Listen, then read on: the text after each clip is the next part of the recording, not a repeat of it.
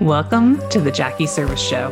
I'm Jackie Serviss, where we are talking all things people strategy, entrepreneurship, and how hiring the right humans will unlock the next phase of growth in your business. As a former corporate VP of HR, my life completely shifted when I learned I had a brain tumor. From this moment forward, I knew that there was more. I dove headfirst into healing, mindset work, and spirituality. And from this space, my entrepreneur journey was born. Now I am a people strategist and founder of Serv Recruitment Agency, a boutique recruitment firm that helps scaling companies hire aligned leaders for growth. In this podcast, I'm going to share about my business journey, entrepreneurship, leadership, and how hiring the right humans unlocks massive potential. Welcome to the show. Welcome back to another episode. I am here today with really a soul sister and someone who I have created this beautiful sisterhood with over the last multiple years. And we have shown up in each other's lives so divinely, in such divine timing, for the right reasons, and held space for one another. So I'm here to share with you my dear friend and sister, Kathryn Ducey. Welcome to the show. Thank you. so excited to dive in. We were just talking offline about how we feel like we're here to flow today and serve the best way we can. But a piece of that has always been just us uniquely holding space for one another and allowing things to flow.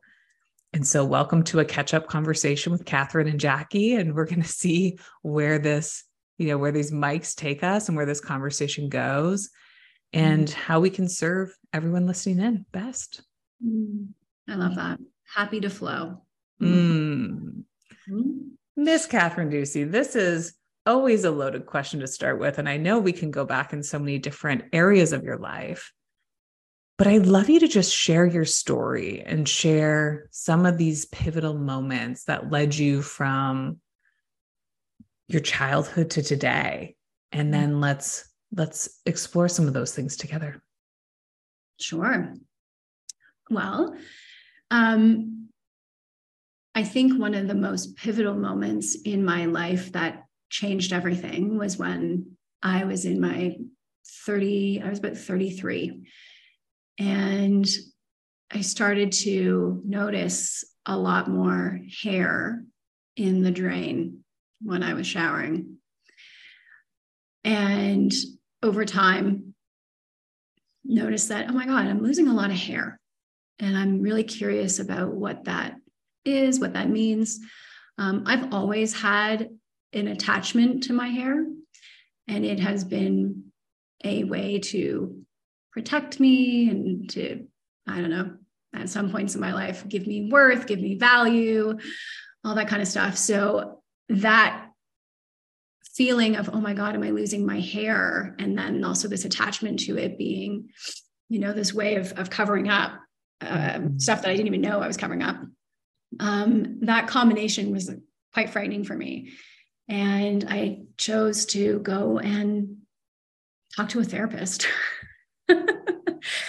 and it was honestly, Jackie, one of the most fascinating first sessions, probably more so for me and not for the therapist, because they see this all the time.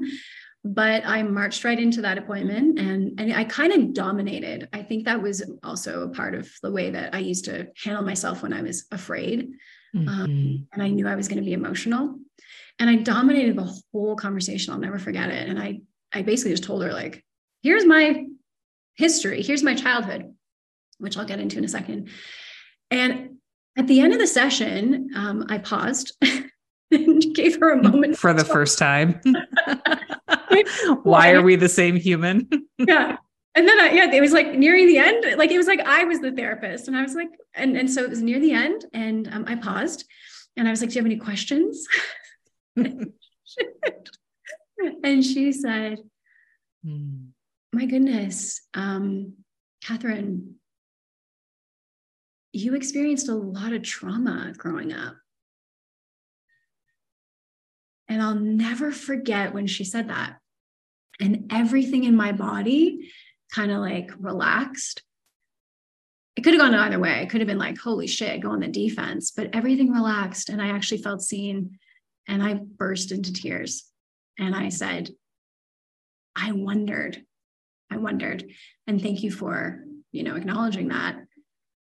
I'm sure I didn't say it in such a beautiful and eloquent way because at that time I was also pretty like dominatrix. but I probably just said, cool. And she said, mm-hmm. great. I'd love for you to come back next week. And I said, yeah, no problem. And so began this unraveling of a childhood that the way I saw it was pretty awesome. And all was well and i had two parents and they we had money and we had a home and we had food and i got to go to summer camp and i had new clothes when i needed it. I had all those things. We got to go on family vacations a lot. Like when everyone else was stuck in toronto we were going to florida three times a year. Mm-hmm. and all of that like it all looked great but i came out of it pretty damaged and could not figure out why. So that began my journey. I'm 40, I'll be 42 this year. And I, for years now, have been unpacking what happened to me.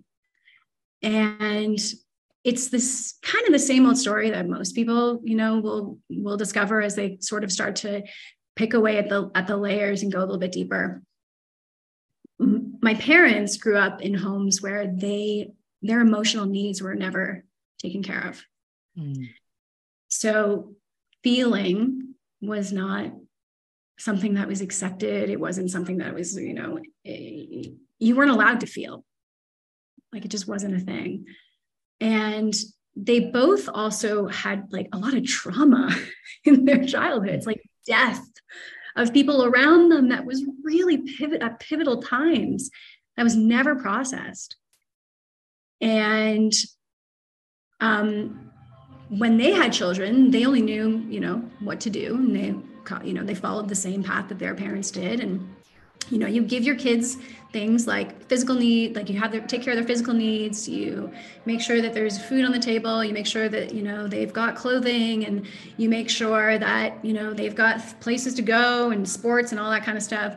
Um, but when it comes to their emotional body or like their spiritual body even i don't know what to do with that. So i was born a very sensitive baby. I was mm. incredibly sensitive.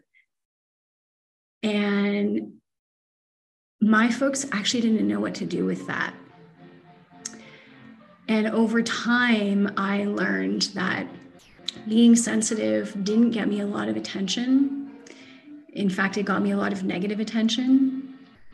And so I buried that part of me, which was also deeply connected to my intuition and my inner wisdom. And uh, over time, especially through my teens, is where things started to really go kind of sideways for me. Um, and of course, I didn't even know this until I was in therapy and started to talk about things and realized that um, I become completely dissociated from my body. I had no connection to my body um, which later led to me saying yes to things around sex and sexuality that were a, a hard no for me. Um, mm-hmm. not being safe for myself. I uh, didn't even realize that. Um, and yeah, it, it was really like my teens were things I was getting a lot of feedback on um, I was getting a lot of feedback and confusing messages about like who to be, also because you're in school and you're surrounded by a lot of other children and uh, you're picking up all of this like messaging and you're finding your way and you're finding your voice and all this kind of stuff. And when you are someone who, as a child, becomes disconnected from the essence of you, which is my sensitivity, well, you don't know what else to do. And you, of course, look outside of yourself for who you are. You find yourself somewhere in other people and you let them tell you who to be. And, you know, so I started to like say yes to things like drinking when I didn't even want to, or going out and being social when I wasn't even that interested. Like I, I, I consider myself actually a late bloomer um, who was posing as like the cool girl and really dancing between this line of like, I want to say yes to these things, but like, is it just me? Because like I want to go home and play with my Barbies. Like I I had I was a more of a late bloomer. I had dolls until like a later age than a lot of kids. I believed in Santa Claus until like grade eight. You know, you're 13. Like there was a yeah. lot of interesting things there. So hence and hence the sensitivity mm-hmm. side of me. So the long and the short is um, I I learned over time, over the years, that I had shamed and and criticized this sensitive side of me because my parents didn't recognize it in me because they didn't even know how to because they couldn't mm-hmm. recognize it in themselves and that returning back home to that part of me and welcoming that part of me back in that I decided I hated. I hated her. I hated that girl who would cry at, you know, at some things that people wouldn't cry at, or um, felt hurt if someone else, you know, felt hurt, and not in a codependent way, but more in like a really deeply like empathetic way. Mm-hmm. And so, my journey has been welcoming back this sensitive side of me, um, who is such a beautiful part of me now. I spend hours a day with her. She she needs a lot of quiet time um, I have a morning practice that I haven't missed in a long time, not for anything. I don't care if I'm jumping on a flight at 8 a.m. and have to be out of the house by 5. I will be at the altar at 4 a.m. because I am not safe for other people if I am not taking care of some of my own needs um, around these sensitive sensitivities of mine.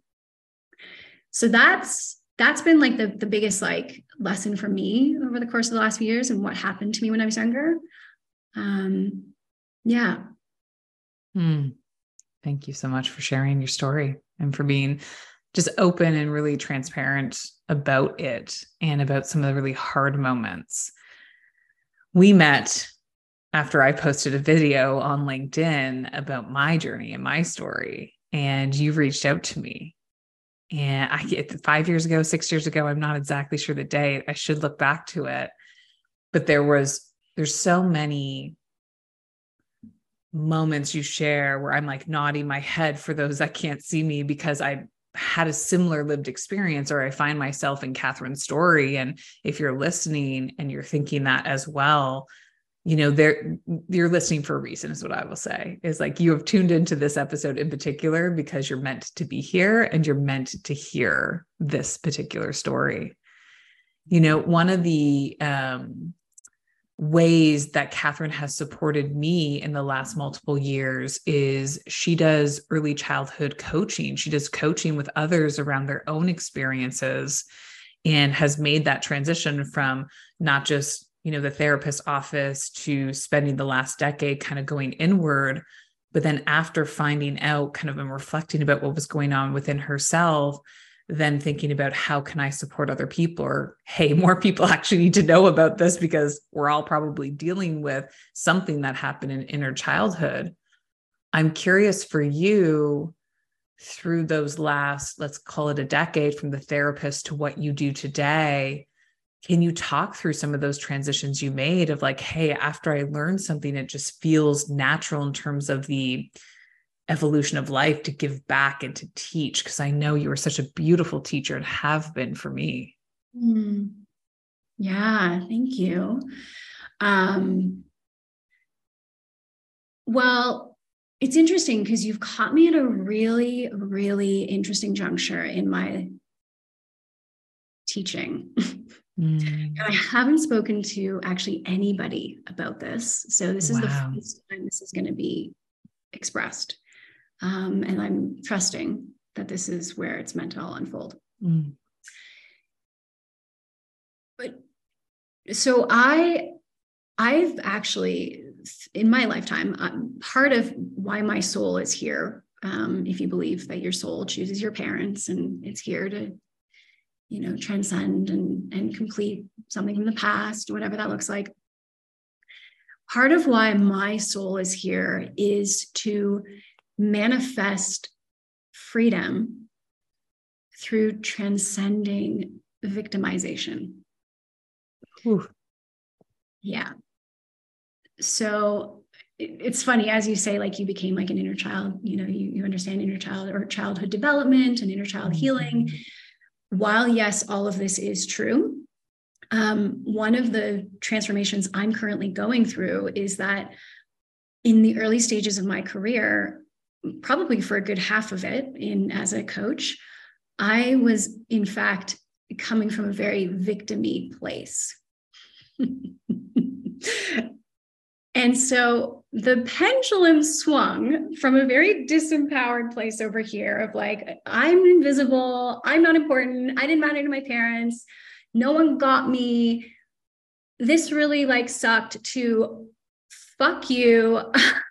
I'm going to prove that you guys were at fault. Now I have all this information to use against you. And like, but in like a kind of a subtle way Mm, there was an undertone who, though. There was an undertone. And those mm. who can sniff that out saw it. Mm. So you've caught me in the last, like, so in the last three years, I've swung the pendulum. So I went from one victim consciousness area of consciousness to like the other end. And now I've swung the pendulum into the middle. And I'm balancing all of this out. And I'm, I'm looking at like, how can this work be of service to others without keeping them stuck in this hmm. place of shit my parents really screwed me up and now i'm i'm screwed and i don't know how to how to get out of this and how to create the life that i'm meant to and and step up into my like truest potential so my practice has evolved a lot over the years but it initially was more of a soapbox, which I'm realizing now. And, you know, we as adults who do this work, we can look back with compassion without regret and say, wow, I did not know that at that time. And I see that now and learn the lessons I was meant to learn from that and, you know, take that and implement the lessons in the now. Mm-hmm. So I've also also processed a lot of this now. But when I 1st mm-hmm. realized it, a lot of shame and a lot of guilt came up. Um, and I think this is an important message for people who do this work is this work is incredibly important and very valuable and will unlock some of your deepest, if not all, potential in life and why you're here and make things a heck of a lot easier. Uh, and it can also keep you in a holding pattern, depending on who you work with. Mm and what level of expertise they're at and what kind of tools they have and all that kind of stuff. So um, I'm now in this place of I don't want this industry to become something that keeps people in this perpetual state of the world is happening to me. I really want this to become about the world is happening for me. Mm. And my ultimate gift and why I believe I'm here is, like I said, to transcend victimization into freedom. Mm-hmm. And that is through recognizing my own shadow that has been living in the darkness, had no idea um, to unlock and manifest that freedom of uh, that gift of freedom and help other people do that now. Yeah. Wow. Full body goosebumps when you said it the first time. Thank you for sharing it here for the first time and for just opening your heart to your real lessons learned and like lived experience and how something I talk about so many times is you don't know what you don't know until you know.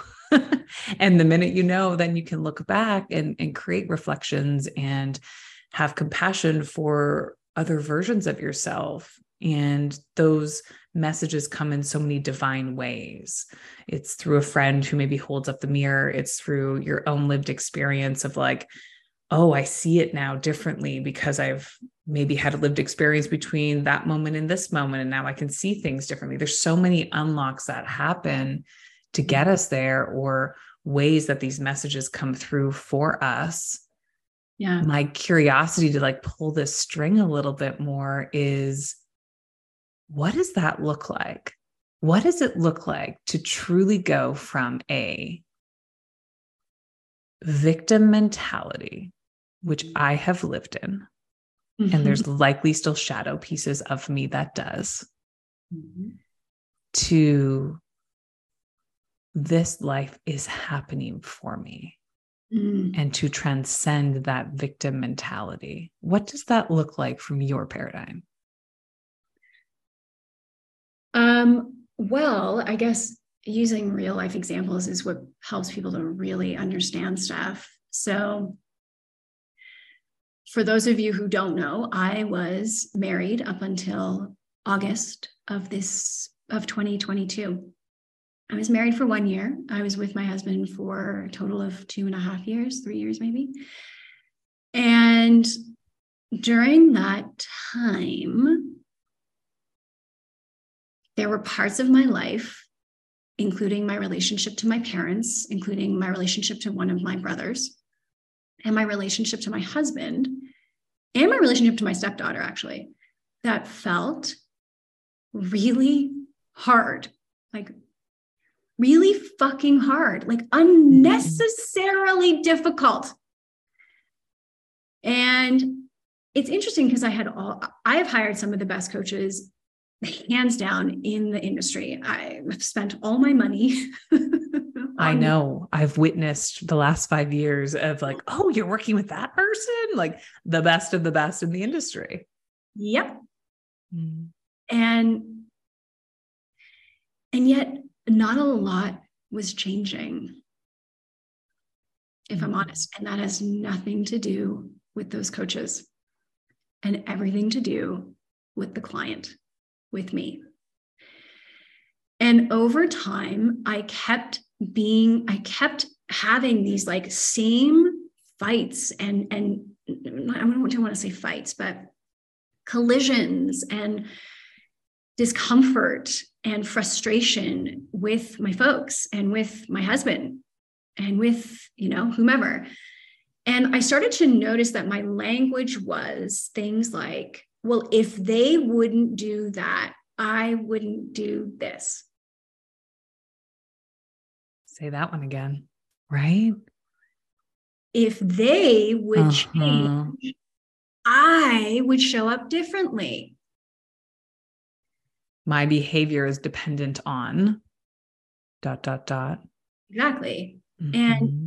When you live with a spouse and every day you hear yourself saying that like a broken freaking record, at some point, being a highly intelligent person, you've got to ask yourself, okay, like mm-hmm. what's is it that? Is it that I keep thinking that you need to change in order for me to feel more comfortable with myself? Like, is it that?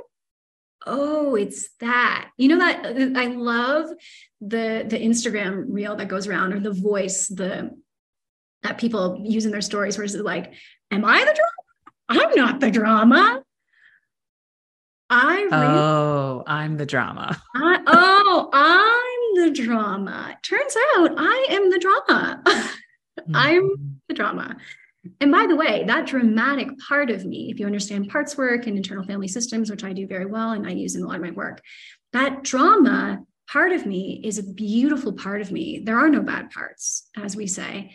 And she shows up to protect me. So does the victimy part of me. And so I'd ignored these parts of me for a long time. We never had a conversation. And so you ask me, like, how do you start to like do this? Well, you start to look at where do you continue to create the same results over and over and over again, where you want to create something different. Okay. That's the first thing. And mm-hmm. then you kind of go, you look inward and you go, what is it that I might not be seeing? And then what you do is you you use shadow work. So I also use shadow work and my work.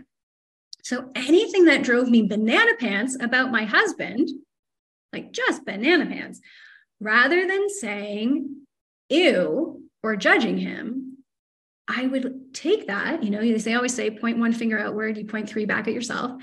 So I pointed three back at myself and I thought, where am I not accepting who I am or still judging myself, right? Based on the behavior that I'm seeing that he's exhibiting right now, like you just have to take a look at people's behaviors. And if it if it drives you fucking crazy, pardon my French, this that's welcome here. We're Canadian. This is where you want to take a look. Yes. Okay, because this is an area of you that you have disowned because it didn't get recognized when you were a kid or you got in trouble for it or you know whatever that is and when you disown parts of yourself you feel inadequate. So one of my other biggest shadow woundings has been inadequacy. I have had a deep sense of inadequacy. Couple that with victimization and holy shit you've got yourself a beautiful cocktail.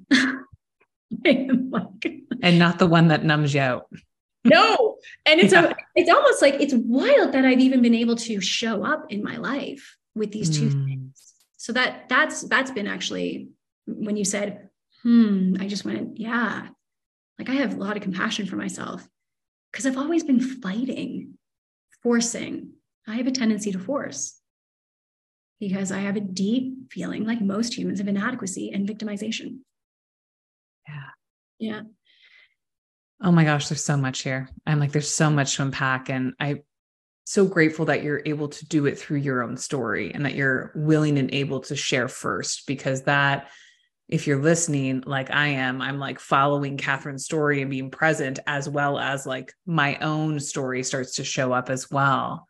Mm-hmm. You know, two words really came up for me through the last kind of uh, multiple conversations, but these last couple minutes that we've been talking.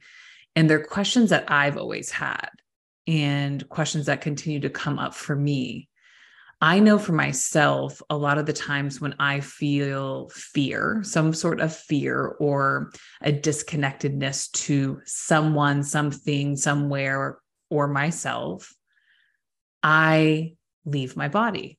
I disassociate. I literally come out of my body. I am now at a point where I'm so sensitive. I feel it happen. I wasn't there always. Um, in fact, a lot of the work you and I did together really kind of cultivated that sensitivity to be aware of it. Mm. If somebody's listening and they they're getting a ping right now that they feel like they disassociate a lot and they come out of their bodies and mm-hmm. insert any one of the multiple things that they could do numb out you know look outside of themselves for worth etc how does somebody one recognize that and then two like what do you do with that how do you actually cultivate a practice to start to re-embody who you really are meant to be in this world god know that's a loaded one, but it keeps coming up for me. Disassociation and fear are like two things I think the collective as humanity has. And then yeah. I then I layer on women and I'm like, gosh, it's literally these are the conversations I'm having every day. There's an undertone of fear. There's an undertone of dis yeah. like leaving our bodies to feel connected to something else so we don't have to get connected to ourselves. Yeah. Well, the answer is actually in your question. Mm. Always is. I know. So, Tell me, show me. in your question. It's recognizing that we as human beings have a tendency to fear our fear. We have a tendency to fear our fear. The reason you will leave is because fear shows up on the scene, that part of you that is afraid and suddenly you want to compensate for it you don't think it's a good thing it's a bad thing you want to mm. run away you want to hide you want to leave so i too i like bless my mother but she was afraid of her own shadow we feared every everything was to be feared you got a cut ah! mm-hmm. yeah a lot of, lot of worrying as well like i grew up with a lot of like worry. Worry. Mm-hmm. Worry is another one. Mm-hmm. Okay. So, a big part of this work is knowing that what we, what most of us are avoiding is a feeling. At the end mm-hmm. of the mm-hmm. day, that is it. I don't want to look at my taxes because I'm afraid that I owe more than I thought I was going to owe, and then I'm going to get in trouble and blah, blah, blah. So I'm going to, I'm avoiding the fear that I'm anticipating is going to come up, let's say. So if we can start to understand that there isn't a single emotion that the body cannot experience, there's not a single emotion. And some people will be listening to this and they'll be like, yeah, but I get it. I do. This is not something that happens overnight. This takes time. You want to work with someone who understands the mind body connection, that understands the nervous system, that understands, um, that isn't like to, uh, what sort of bypass your feelings. You know, that's important. Mm-hmm. So, fearing your fear is the first problem that you have. I wouldn't even say it's a problem. It's actually a great insight. Oh mm. shit, I do fear my fear. Okay. So once you know, okay, fear is not a bad thing. It's it's a beautiful thing. It can be a beautiful gift. It's an opportunity, in fact, to look a little deeper. I get excited when fear shows up. I kind of go, ooh, yep, there's definitely something here for me. And I have two choices either I run away from this or I lean in. Mm-hmm. Okay. Herein lies the victim mentality yeah. or the choice of how is this happening for me? Yeah. How is this happening for me? Mm. So once you start to like even most people don't even know they're they are afraid how many times have you asked somebody, like, well, tell me more? Like, what are you feeling? And they're like, oh, and they talk about how they're feeling. Like they don't give it a name, they just talk. I struggled, I struggled with that when when you and I worked together because I couldn't find we aren't given language for each feeling we feel, or they're in my experience growing up, culture condition, parents, education, friendship groups, you name it there wasn't a, a space that held space. There was nowhere to go to say like okay i'm having this internal emotion but what's the name of that? Yeah. and i remember you giving me a list of all of these emotions and it was the first time visually gosh i was 34 33 when we worked together. It was the first time i had seen a list of a hundred emotions and thought gosh maybe it's actually not fear here. Maybe it's something around uh, me feeling unworthy. Yeah. Maybe I'm feeling guilty, you know, and like now we can start to piece together the experience in the body and the language I'm using out of my mouth because that was really disconnected for me. Right. Right. And for those who might be listening, it is also okay not to name them. Some people like to be able to name their feelings, and some people just want to describe it. Mm-hmm. Just, That's helpful too. Because yeah, I would say I'm more of a feeling girl than a. Yeah. I process out loud, but I process out loud to probably get to a word through this is what it feels like. Yeah. Yeah. Mm. Yeah. So the the way through is to start to understand that your feelings from one end of the spectrum the positive ones to the other end of the spectrum what we call the negative ones which i don't consider negative all of them are welcome. And if you can start to develop a relationship between you and your feelings and talk to them i talk to my feelings like when fear's in the room, I'm like, hey, fear. I was just going to say, what does that sound like? Let's do a little role play here. I talk out loud all day, yeah. freaking long. They say the most intelligent people talk out loud. Well, I'm part of that group. I'm proud to be. Heck yeah. Yeah, you are. Proud to be. So I will walk around my house and I will just notice, whoop, I got a feeling, um, which will usually usually comes from a thought your thoughts create your feelings. Um, but I'll have a feeling and I'll be like, so now at the advanced level that I'm at, I will be like, okay, fear's in the room. Hey, fear. And I'll have fun with it.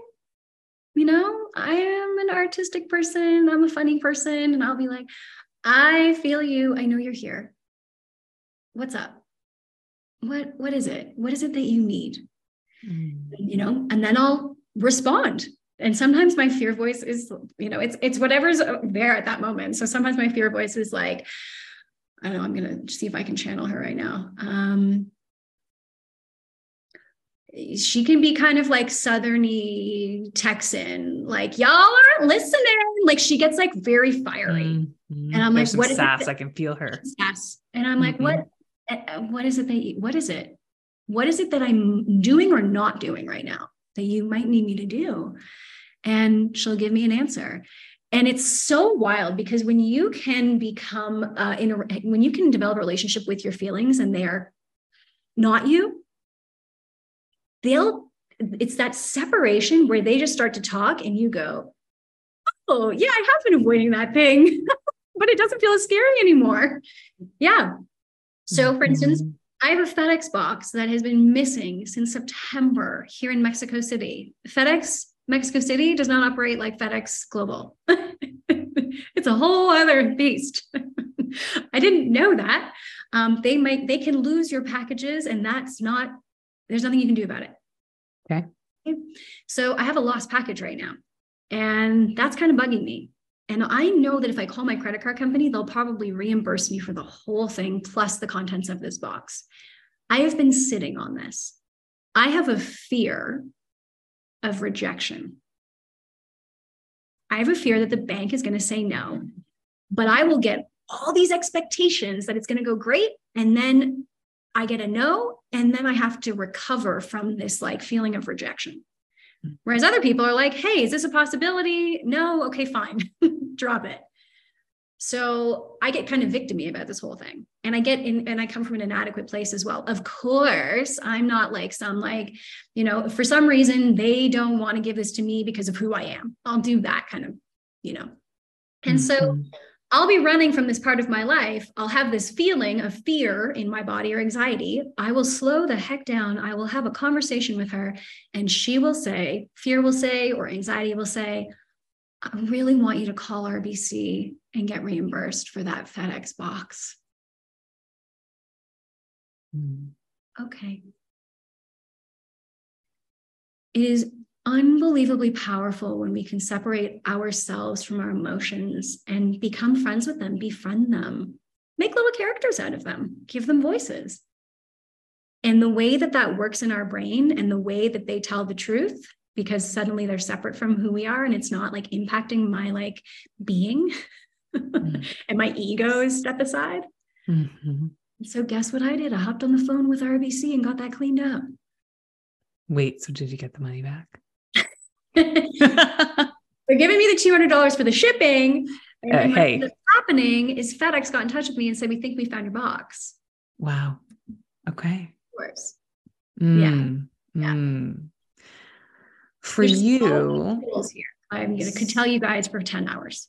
I know the, t- the tools are so, and like, listen for the tools, listen to the nuances that Kathryn are giving you, because these are like real lived experiences and tools that you can actually start to integrate into day to day and that's where you know when you were when you were sharing one of my experiences is i can't hear myself until i get still. So i've always kind of used this energy of power in the pause like i'll have feelings or emotions but i'll come back to these pause moments which is not the way i was raised i was raised to do more get there faster be the mask more masculine kind of dominant type of energy in a room and there's had to for me, the experience of softening around finding the power in stillness has been an interesting journey over 10 years. I go back into old patterns quickly. And it's in those moments where I can like catch myself and find moments of stillness that I actually can hear myself.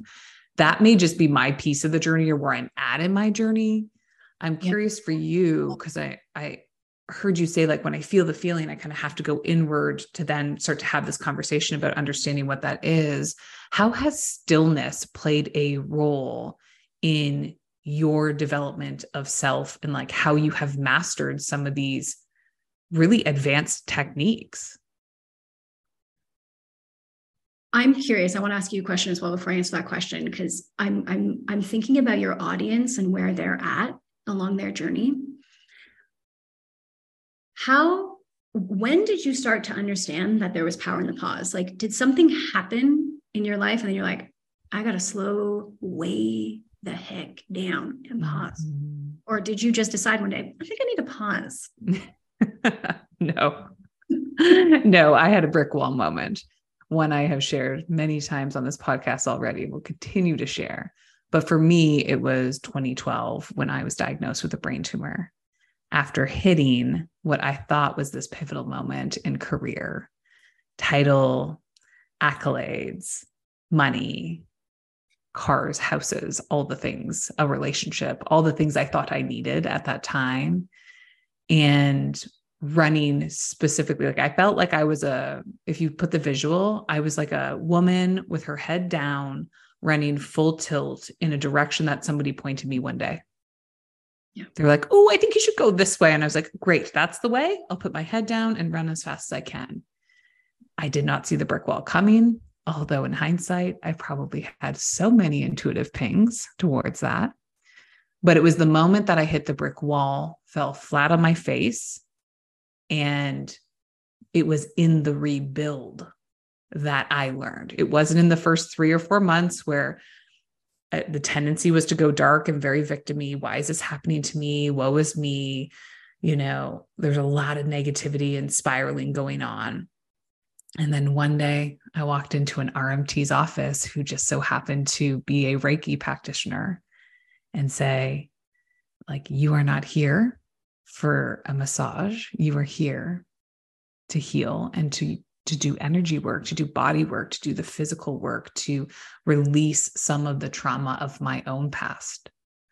And it was in that moment, that's the first real moment, Kathryn, that I remember slowing down.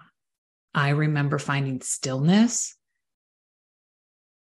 I'm thinking back to that moment there was something within me that knew that within that stillness, I had to come back to the stillness again. I'm not exactly positive when like I started to hear myself, but there was something so profound about being still for an entire 90 minutes that my entire essence was like more of this. But that yeah. that was the beginning of the journey, which was a decade ago. That's it. Yeah. That's it. So I think the audience wants to hear what am I looking for right now that's going to lead me down the path to knowing that I need to pause? And you mentioned there were probably some signs and some whispers. Same for me. Mm-hmm. And some of us will have to hit rock bottom. I don't know if you consider what happened to you having been like a rock bottom moment it's a, I mean, now it's the most beautiful thing that's ever happened in my life. Right. but in the moment, girlfriend, it felt like rock bottom. So yes, in, in context, it did. Great.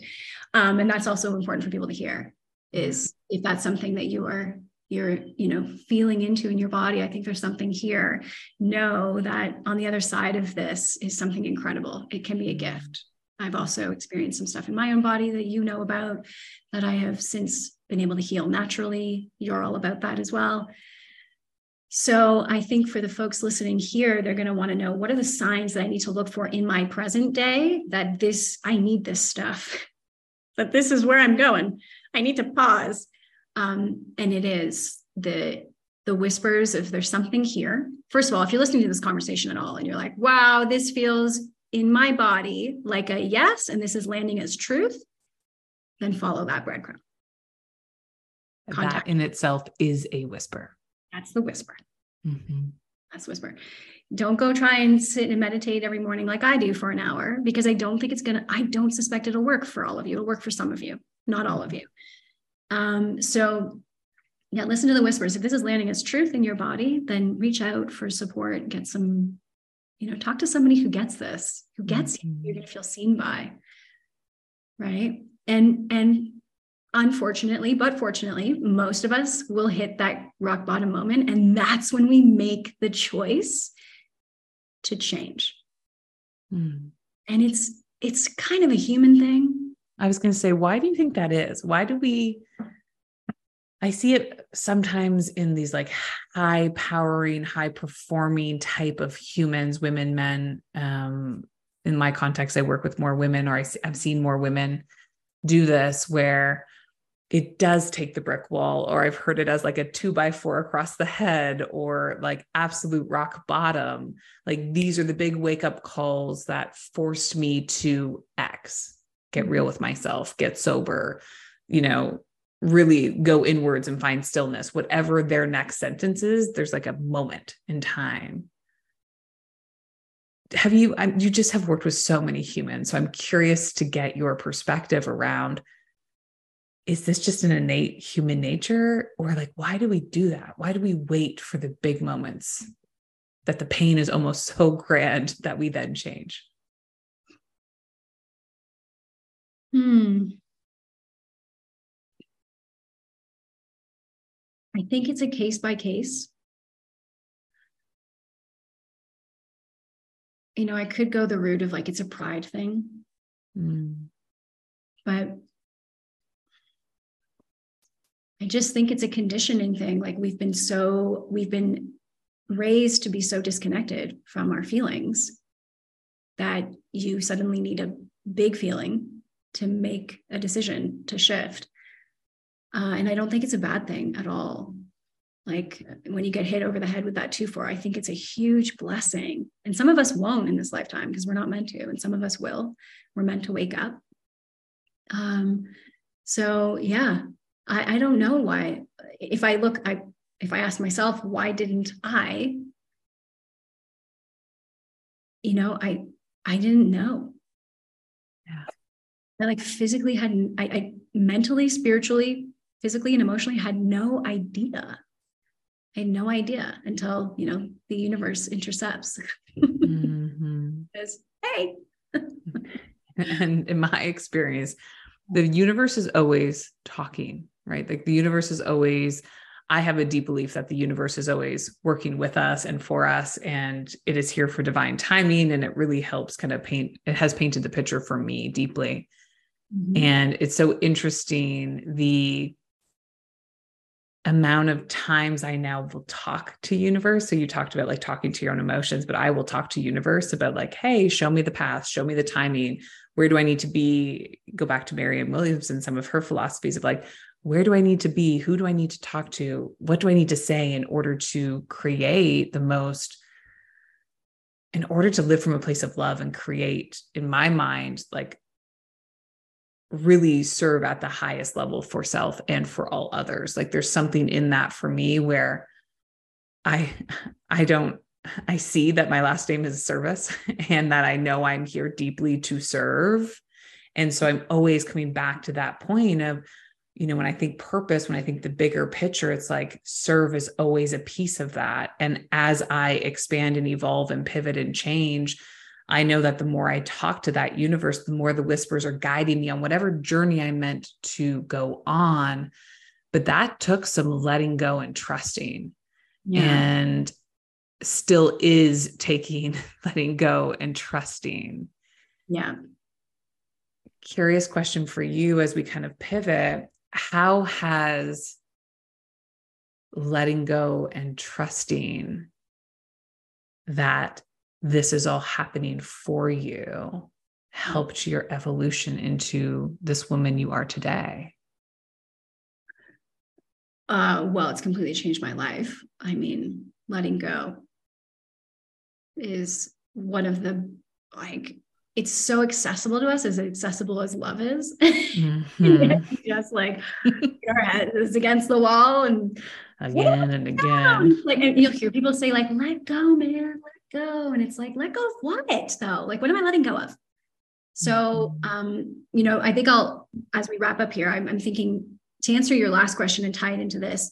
The other reason I think that people don't know is because a lot of people that you and I encounter are in their 30s, 40s, 50s. The programming has been there for decades. And we have to have a lot of compassion for ourselves. It's it runs really deep from childhood and it's been there for a long time and you've you have been perpetuating it through language over the years right and telling the same freaking story about who you think you are that you are not they say your your um, identity is just a bunch of conversations you've had over your whole life it's just I a conversation right mm-hmm. so you're going to want to start to look at how you talk about yourself okay and identifying finding what do you say after i am what is that statement that you keep making about yourself? I'm bad at math. I'm bad at relationships. I'm not a great mom. Da, da, da, da. That is all an indication of where you have gotten away from love and yourself, your true self, your whole self. So that's a really good indicator for people. And for me, the letting go has been changing the dialogue. I have literally reworked the language that I use every day surrounding myself, surrounding relationship to others, surrounding others. That has been like a huge shift for me. I do not speak the way that I did even a year ago. Like it's constantly evolving because everything is just perpetuated through language. Mm. And boy, do we ever get to hold on when we're the same freaking story, mm-hmm. right? and then also as i've done that you know i've i've incorporated a morning practice that i'm very devoted to now devotion is a beautiful way to let go in fact it is one of the most powerful ways that you can let go when you surrender to silence and to something that is way bigger than you and to presence and peace and calm and ease. And that is not easy. And anyone listening to this, do not think that I want you to go to an altar right now and jump in and be like, peace and ease and calm. This takes time. Okay. And you've mm-hmm. got to welcome yourself and meet yourself at every point in your own journey. All of it is relevant. This is not a race, and there's nowhere for you to get to. You do not need to be healed. You are not broken, and there is nothing wrong with you. Amen. Literally. Mm, I love that so much. Sister, we could talk for hours, and there is no doubt that you, you, you will be back on. And I'm so curious to hear if you're listening in, if there's something that really landed. Let Kathryn and I know because maybe we'll do another episode on that particular topic, or we can dive in a little bit more for some Q and A. So I know we unpacked a lot here. Mm-hmm. If somebody wants to get a hold of you and wants to know how to connect with you, be in your energy, be in your presence, I know you gift a lot just on social media with you showing up, but what are other ways people can find you and connect with you?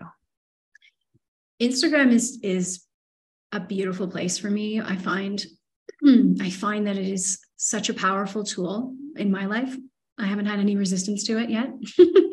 so you are welcome to DM me. I respond to almost everybody, um, depending on what you're asking me. And then, I mean, right now, that is the only way.